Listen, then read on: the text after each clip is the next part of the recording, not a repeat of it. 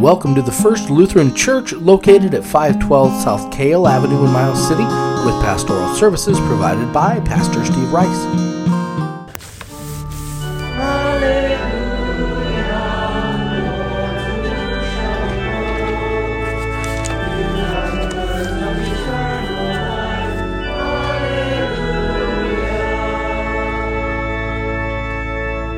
The Holy Gospel according to St. Matthew, the 24th chapter.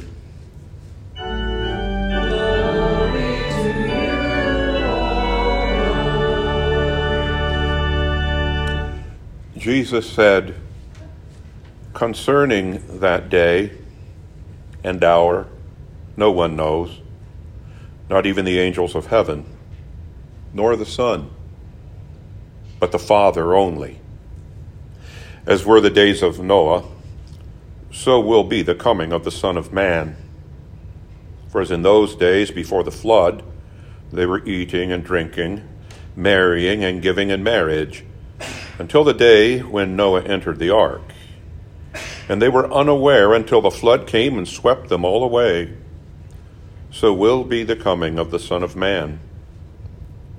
Then two men will be in the field, one will be taken and the other left. Two women will be grinding at the mill, one will be taken and the other left. Therefore, stay awake, for you do not know on what day your Lord is coming. But know this that if the master of the house had known in what part of the night the thief was coming, he would have stayed awake and would not have let his house be broken into. Therefore, you must also be ready, for the Son of Man is coming at an hour you do not expect. The Gospel of the Lord.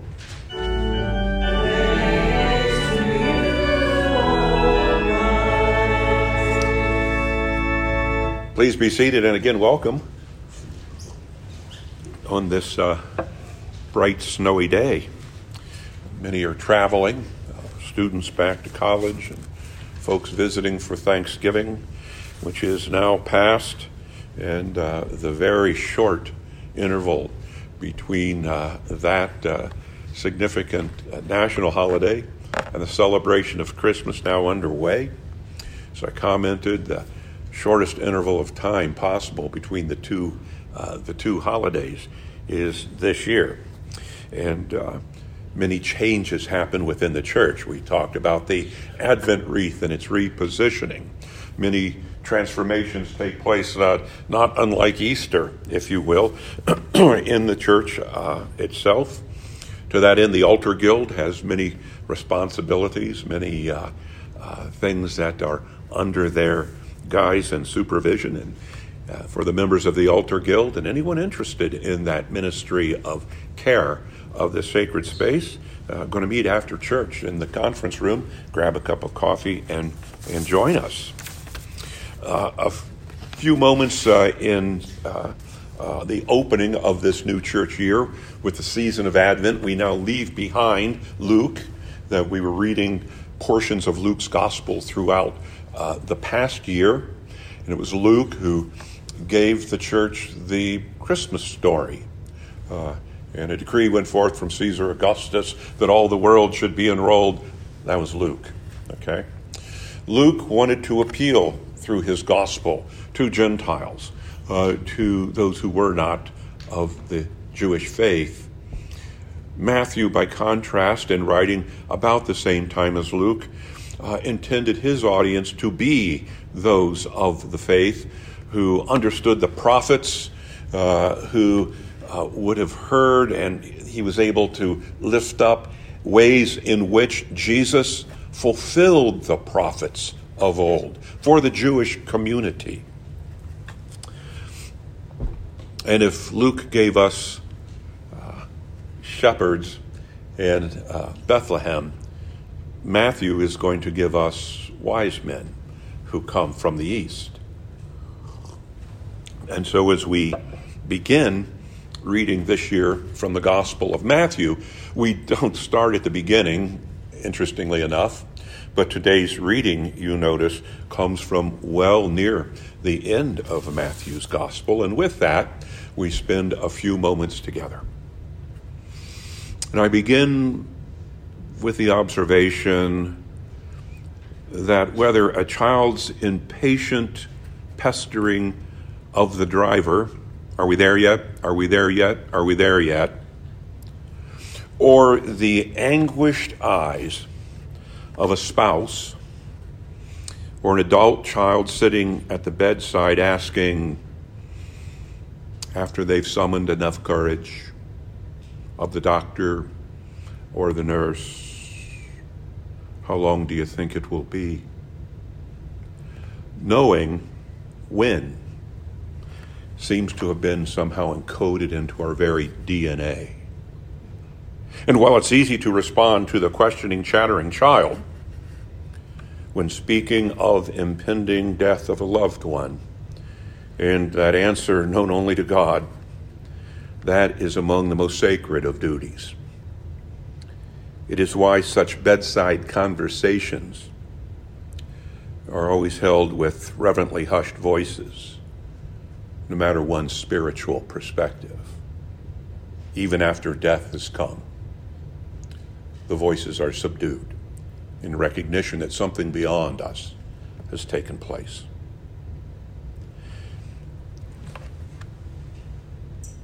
Late in Matthew's Gospel, seeing all before him and speaking on a cosmic scale, Jesus observed about that day and hour no one knows, neither the angels of heaven nor the Son, but only the Father. In speaking, Jesus drew upon the Jewish people's shared knowledge about the events surrounding the cataclysmic time of Noah and the flood. To the masses, in one minute, everything seemed normal, as perverse as normal might have been. Only in the next moment, the flood that swept them away. One minute life seemed normal until it wasn't anymore and ever again. Jesus saw the day when two would be working side by side and then only one. Jesus' call to discipleship embodied a call to live as though every day was of inestimable worth as though every day might be the last. Those words of Jesus are particularly poignant when you consider that Jesus knew by this point late in the gospel that his own suffering and indeed his crucifixion were by then very near. Jesus was soon to be betrayed. He would be gone, but he knew the disciples would be left to carry on. And so, knowing that, Jesus wanted to care for them as he could while he could. As you know, I seldom relate personal experiences during sermons. But the past week and a little more proved so informative to me, so instructive, that I want to share just a little bit of it with you. Last Wednesday, the day before Thanksgiving, I was not at home. I traveled to participate in the funeral service of an old friend, for an old friend. And two days before that, I, like many of you, learned of the death of another man from this community with whom I shared a common bond. The bond between all three of us was cancer. All three of us were diagnosed with advanced forms of cancer in a relatively short period of time. I was the first. Treatment included surgery, followed by six months of chemotherapy. The other two men, they followed. In anticipating the course of their own treatments, both men reached out to ask me about my experience. Did it make you sick? Did you lose your hair? What is neuropathy, the inability to feel your hands and your feet like? For to them, knowing seemed better than not knowing.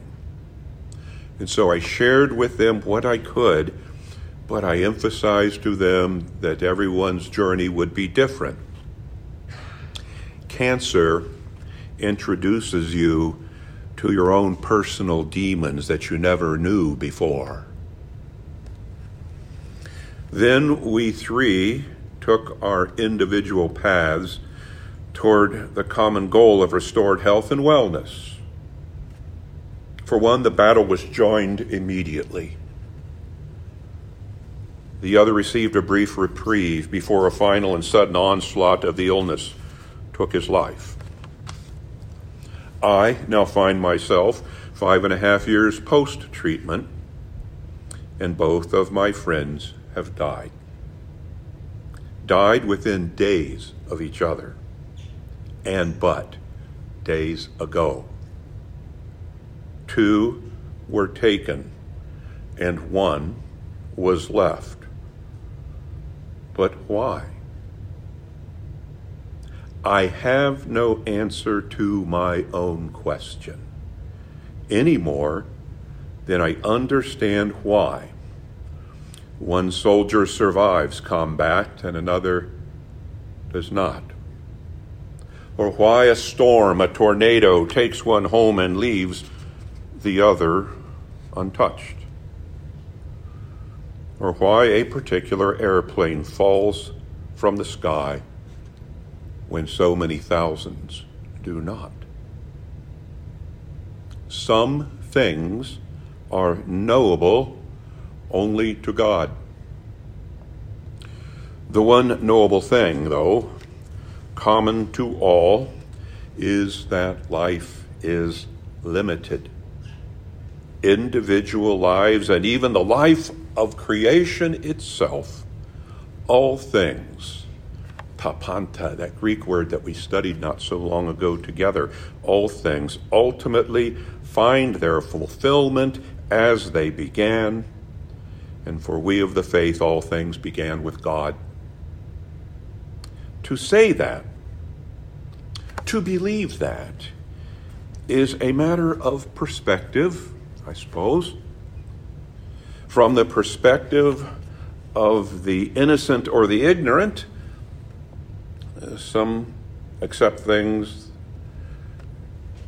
as they are, they just are, and they ask no further understanding. Beasts of the field and birds of the air are that way. But for we who were created in the image of God, little less than angels, we are told, when we ask questions, we just want to know are we there yet? Or how much longer do you think it'll be? We know what we know, and we sometimes even know what we do not know. We ask, What does this mean? What does this mean? realizing that sometimes what we know and even what we do not know can be equally disquieting, equally disturbing to us. And, and so, in asking the question, what does this mean? We can ask, must it be so? Must it be so that we are so disquieted? Now, embedded in the Christian message, the message of the gospel itself, is the message that the great unknowns and ambiguities of life need not be debilitating, need not cause fear if fear can be offset by faith. The opposite of fear is faith. The opposite of fear is not bravery or courage for fear is a spiritual condition, and its opposite is likewise spiritual. Fear can be offset by faith, for faith overcomes fear. A life governed by faith can endure a great deal more fear than the life that sees nothing beyond but the dark abyss, nothing beyond the moment, darkness for you see, the fact is, fatalism, those with that kind of cynical approach to life, fatalism's fine so long as that final day remains at bay and far off. But that's an illusion. Just as Jesus foretold the coming of the Son of Man, and seeing that as the culmination of time, so too I suggest that he comes every time an individual finds its inevitable conclusion. But that last day and that final hour come most gently to those who are prepared with preparation and with intentionality, not by accident. That day, that day will not forever remain far off for any of us.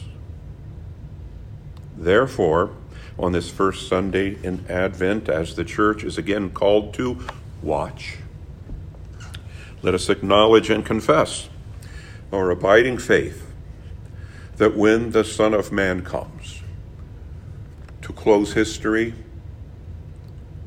or to be witness to the end of our lives, by faith we may be found ready.